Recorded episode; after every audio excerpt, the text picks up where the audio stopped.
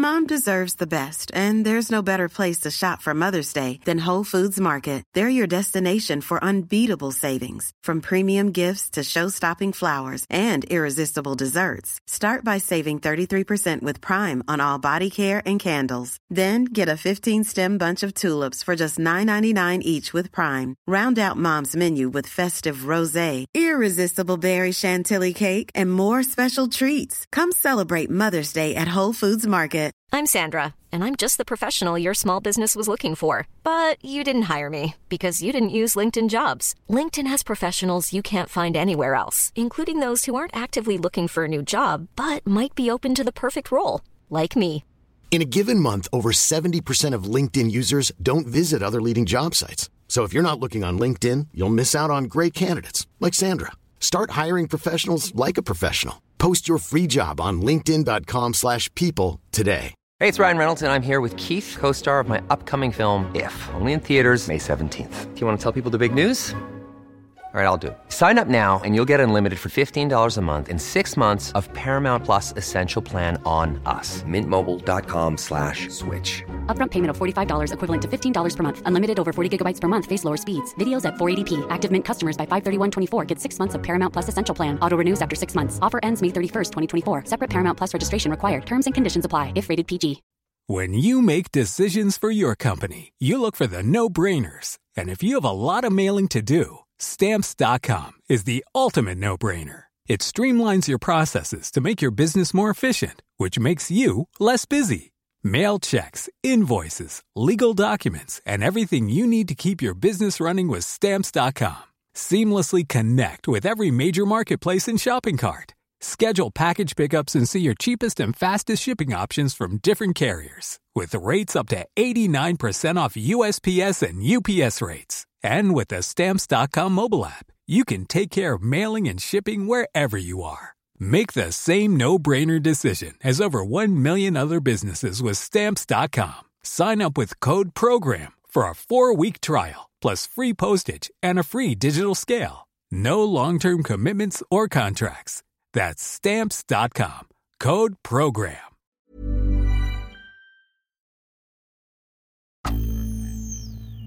This is episode 24 of The Milkman of St. Gaff's, The Cow. Before we begin, I'd like to give a shout-out to our new patron, Kai Miller, Department of Lactic Affairs radio clerk. And if you're new to the podcast, please do not start with this episode. Begin at number 1. This is the second last episode of season 1. It's time for The Milkman of St. Gaff's, starring Howie the Milkman.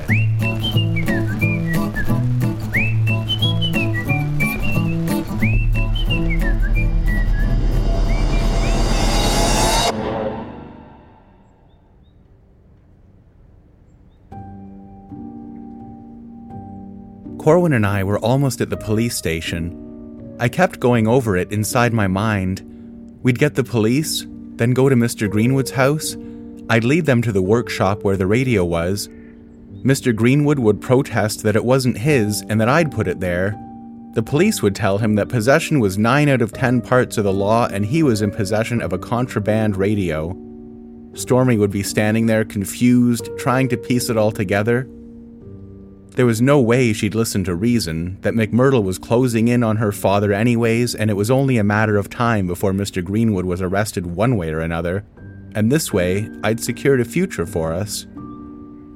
At the same time, there was this queasy feeling in my stomach that was getting worse, and I really wasn't feeling well at all.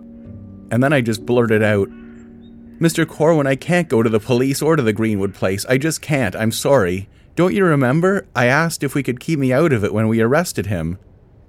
He stopped and looked at me. "You don't need me there. The radio's in his workshop. You can't miss it. It's just sitting right out in the open. It's not hidden." "All right, Howie. I know you have feelings for the man's daughter. But if I bring the police to the Greenwood house and that radio isn't there..." I was absolutely shocked to hear that he suspected I was lying about the radio. What kind of idiot would lie about something like that? "It's there. I saw him put it there on the bench yesterday. I heard the station with a guy saying numbers and letters. He studied me a bit longer. Why don't you go back to the station and help McMurtle milk the cow? It was acting strangely when I left. Sure thing, Mr. Corwin, and thank you.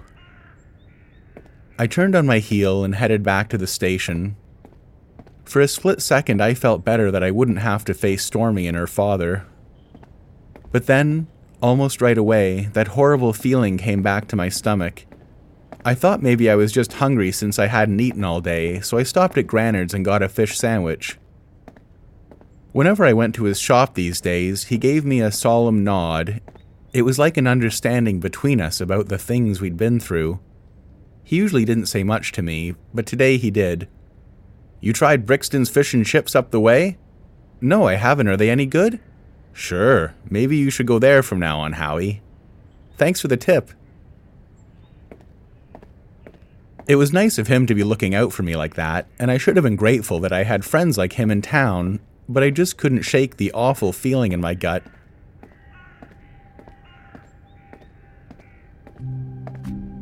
I took a couple bites of the sandwich and then just threw the rest out. I had no appetite. In fact, the bites of fish went down like a couple of lead balls, and then the balls turned into broken bottles that were grinding away at my insides. I just tried to walk it off. The sun was going down now and the streets were getting empty.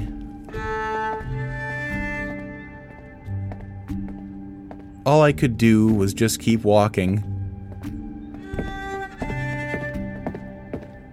And I couldn't quite shake the feeling that someone was following me.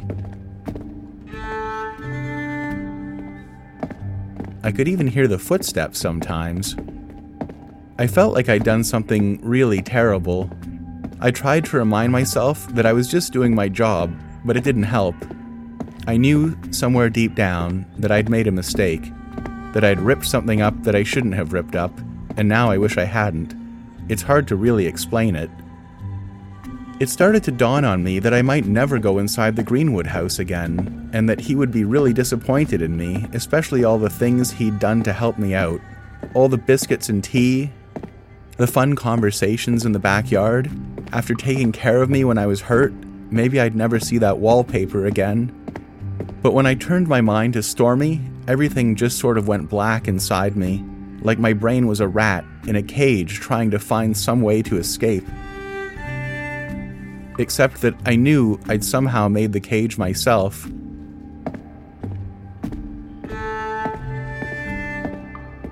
When I thought about her sweet smile and her kisses, I could have kicked myself. I just couldn't figure out why I'd done it. I kept telling myself that Corwin had been demanding for months that I catch Mr. Greenwood. But I knew deep down that it was something else. And then I heard his voice behind me. You know why you did it. I turned and he was there. I couldn't move. He was just standing there in the old brown suit, the only one he ever had. He probably wore it to his own funeral. But his face, I could hardly recognize in the dark. It was rotting, peeling, the teeth jeering at me, taunting. And all over his head were flies, buzzing, maggots crawling. But it was him, and I knew it was him. You did it to hurt them, to rip them apart, the way you always do. What? No. Oh, yes, you destroy families. You can't stand to see anyone happy. That's not true. I covered my face with my hands and almost clawed my eyes out so I wouldn't have to see him anymore. But I couldn't stop looking at him. It is true. You tore us apart. Do you even know what's become of your mother? You couldn't stand to see Greenwood and his daughter happy. You hate McMurtle for the nice things his parents do for him, how normal they are. I stammered. I couldn't understand what he was talking about. And now you've stolen a baby from its mother. Are you proud of yourself now, Howie? I never. What baby? He laughed under his breath. You stole one of Mammoth's children, Howie. You should have stayed underground. You should never have come up to the light. No, it was a cow, an adult. He said nothing. I just heard the flies get louder. Then a gunshot rang out. I turned and ran, hyperventilating. I kept imagining Mr. Greenwood on the floor of his workshop and bleeding, and Stormy screaming and the police and the milkman just standing there watching. I didn't stop running until I was on the pier looking out to sea. The moons were rising. It was just a hallucination, I told myself. I was shivering now with sweat and the breeze coming off the water. It was just a dream, I told myself, a hallucination. It was just like shell shock. I'd be okay, just walk it off. So I walked and walked along the water and then back up into the town with the pastel houses and the red stars glaring down at me. I didn't know where I was going. I was just trying to get away. But I couldn't get away from whatever was gnawing at my stomach. And now and again, I still heard the footsteps, the sound of flies. I could hear him behind me, but I would not look back. The branches of old trees in the moonlight looked like the legs of spindly spiders. They were just frozen there and waiting to drop down on my unsuspecting head and jab my eyes out. Without really meaning to, I ended up in the poorer part of town. I passed by a small playground. It was lit only by a couple of gas lamps, and the slide and swings were pretty old and rusty. It felt a bit damp and uncomfortable and sad, but I sat on the bench just to collect my thoughts and calm down. There was an old lady I hadn't seen on another bench. She was wrapped in a ratty old shawl, and then I was surprised to see that there was a grubby little girl with her, maybe 4 years old. She had on a little blue dress and a bonnet with some brown stains on it. It seemed very late for such a young kid to be out, but I didn't have kids, so what did I know? I tried to forget my troubles and watched the girl playing. I cast my own mind back to the times I played in a playground like this. The girl had made a little castle out of sand and some tin cans. The sand was just a bit wet and perfect for sand castles.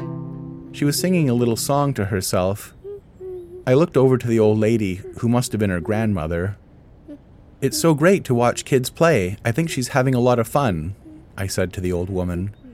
The old lady looked like she was grinding her jaw and just mumbled something and gave a sort of blink, like she was trying to smile but couldn't. Or maybe she was just in some sort of pain. Then the girl was trying to balance a piece of wood on top of the castle she'd made, but she couldn't quite get it to balance, and in the end she couldn't do it. The piece of wood fell and toppled one of the cans. And to my surprise, the girl got up, red-faced with teeth bared and fists clenched. She kicked and stomped on the castle until there was not a trace that there had ever been a sandcastle there. She got wet sand on the grandmother in the process. Then the girl looked to the old lady and started shrieking, and then crying inconsolably. "Stop making that noise, you stupid brat! Look at this!" The grandmother tried to comfort the girl and eventually led her off, hopefully to sweet dreams. I just sat there thinking about what I'd seen in a thoughtful sort of way. Why is it that kids destroy what they've made just when they're almost done? I guess they break things they care a lot about just to show everyone else how hurt they are, and then, luckily, their parents are there to understand and make them feel better. The air was getting cooler, and the breeze was going right through my uniform. So I got up and started walking again, and then I remembered that I was supposed to be at the milk station helping McMurtle. Probably he'd figured everything out on his own and was gone, but I thought I'd better go see just in case. I got that broken bottle and the guts feeling again as I walked. Watching the kid play, I'd forgotten for a few minutes what had happened, and now I just felt sick. Then I smacked the side of my face. A fly was buzzing around. Then there was that old sound again, a swarm of them. I tried not to sink down, even though I could feel myself falling. I gritted my teeth and forced myself to stay up here on the sidewalk. It felt like everything I'd been keeping down was gurgling up and out onto the street, and that everyone would see. And then there was the sound of the other footsteps again. They'd been there a while, I think. And there was the awful snickering. I knew if I looked back, I'd see him there, with the brown suit, his head just a silhouette of black buzzing flies with the glint of broken teeth. I always knew it, son, and now you know it too. You know what you are. You don't deserve to be here. Just go back. I couldn't stand it. I clenched my fists. First it was me, then you killed Billings. Who's going to be next, son? I didn't kill Billings. He just stood there laughing at me. I got so mad that I lunged at him. I punched him as hard as I could in the face. I felt the bone wet and spongy with rot. His bottom jaw came away and hit the sidewalk. He just kept on laughing, his upper teeth mocking me. I turned and ran until I couldn't hear his laughs. I caught my breath and I just kept walking. And then I remembered again that I was supposed to be at the milk station helping McMurtle. I couldn't even get that right. I put my head down and walked fast to the station. Another gunshot rang out and reverberated around all the houses.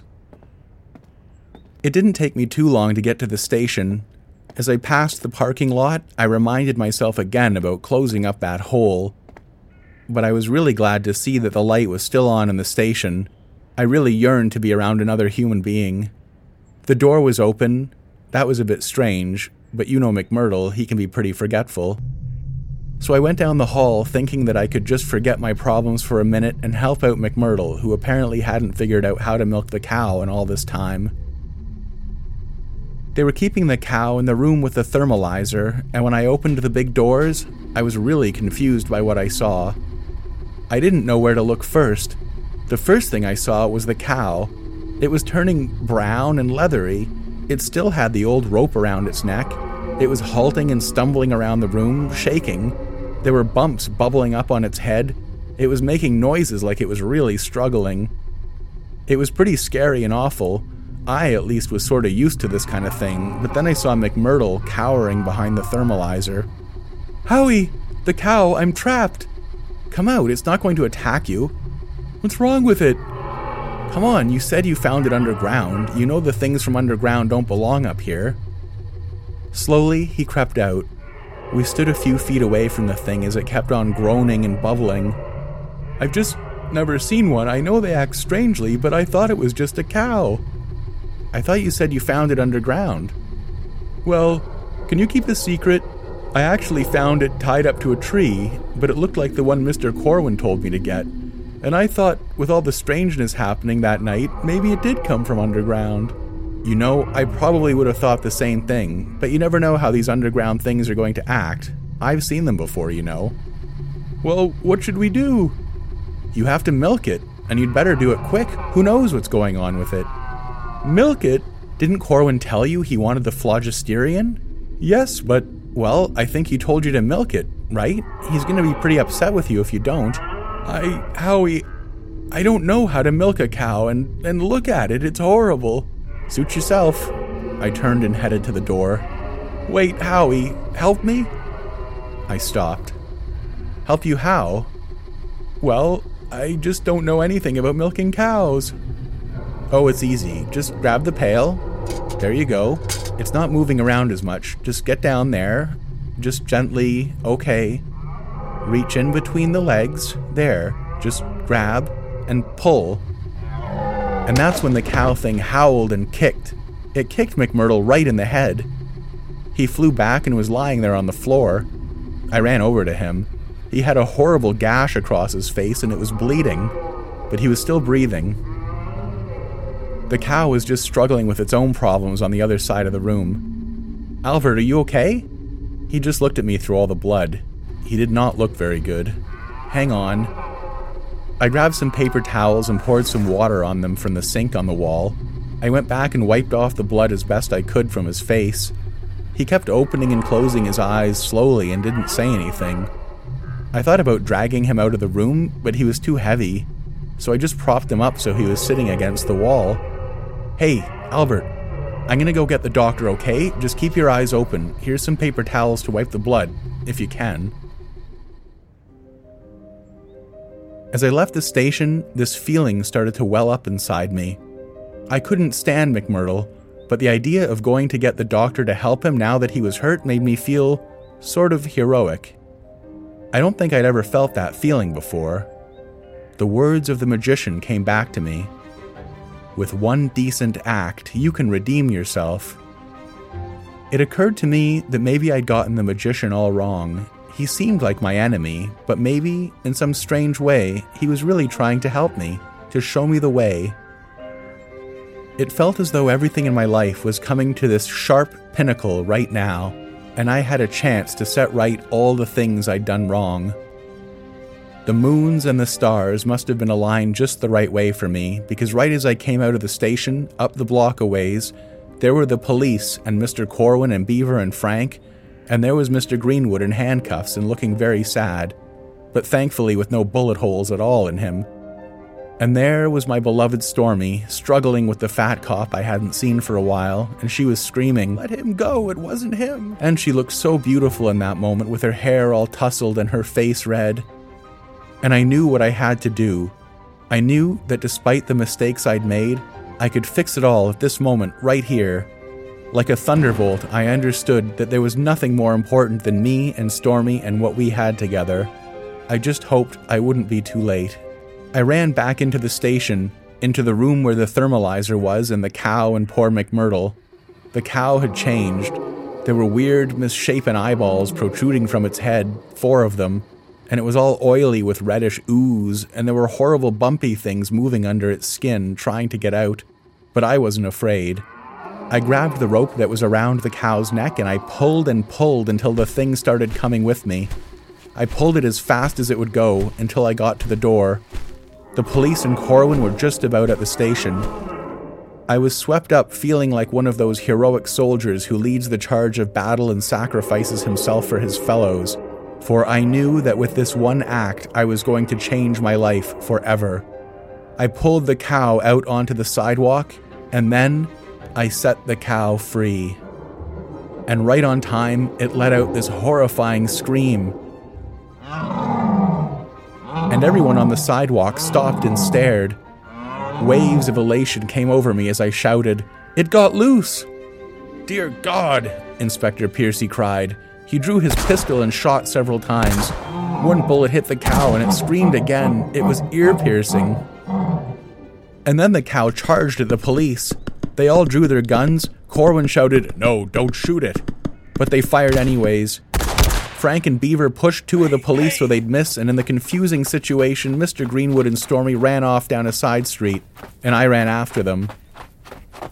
I heard behind me Piercy shouting, "You two, after them, we've got the cow." I ran as fast as I could to catch up with Stormy and Mr. Greenwood. "They're after us," I said. "Down that way, I'll distract them." They hardly looked at me, but they ran down the road on the left I'd told them to go down. I was still feeling elated. I was finally setting things right, and I couldn't believe how good it felt. The cops showed up half a minute later, the fat one and the thin one. "They went down there," I shouted, pointing to the right. And they fell for it, too. It's amazing to me how trusting some people can be. Back in the direction of the station, I heard the cow scream again. Maybe they'd got it, who knows?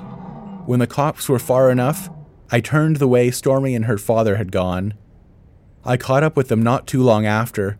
Mr. Greenwood turned out to be in pretty good shape and wasn't wheezing or anything. We were not too far from their house. "They made me do it, I had no choice," I tried to explain, but they were too scared and preoccupied to really notice. There were no police at the house.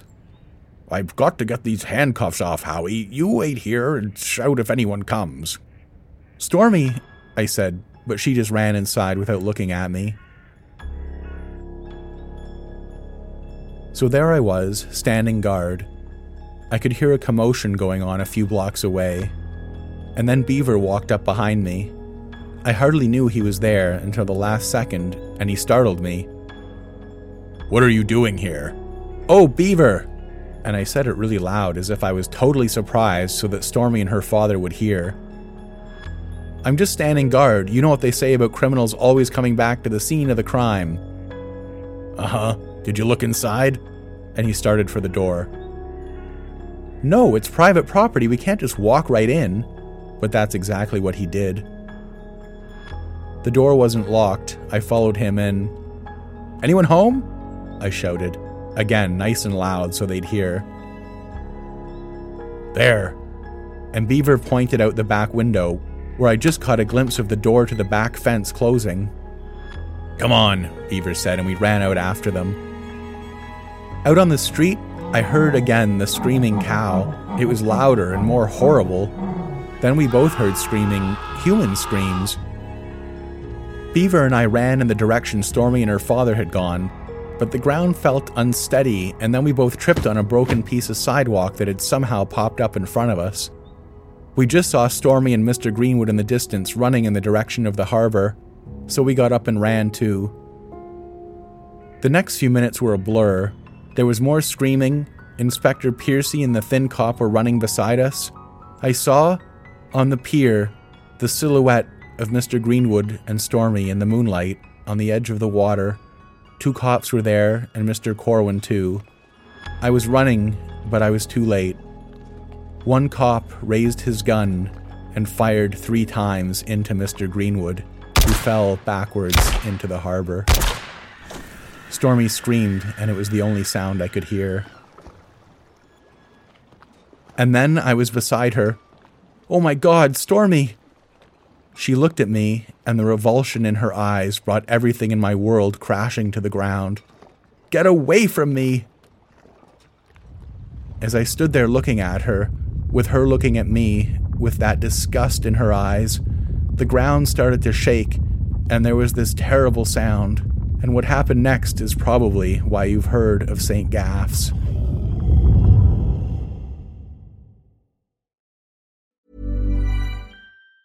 Mom deserves the best, and there's no better place to shop for Mother's Day than Whole Foods Market. They're your destination for unbeatable savings, from premium gifts to show-stopping flowers and irresistible desserts. Start by saving 33% with Prime on all body care and candles. Then get a 15-stem bunch of tulips for just $9.99 each with Prime. Round out Mom's menu with festive rosé, irresistible berry chantilly cake, and more special treats. Come celebrate Mother's Day at Whole Foods Market. Even on a budget, quality is non-negotiable. That's why Quince is the place to score high-end essentials at 50 to 80% less than similar brands. Get your hands on buttery soft cashmere sweaters from just $60, Italian leather jackets, and so much more. And the best part about Quince, they exclusively partner with factories committed to safe, ethical, and responsible manufacturing. Elevate your style without the elevated price tag with Quince. Go to quince.com/upgrade for free shipping and 365-day returns. Sick of being upsold at gyms?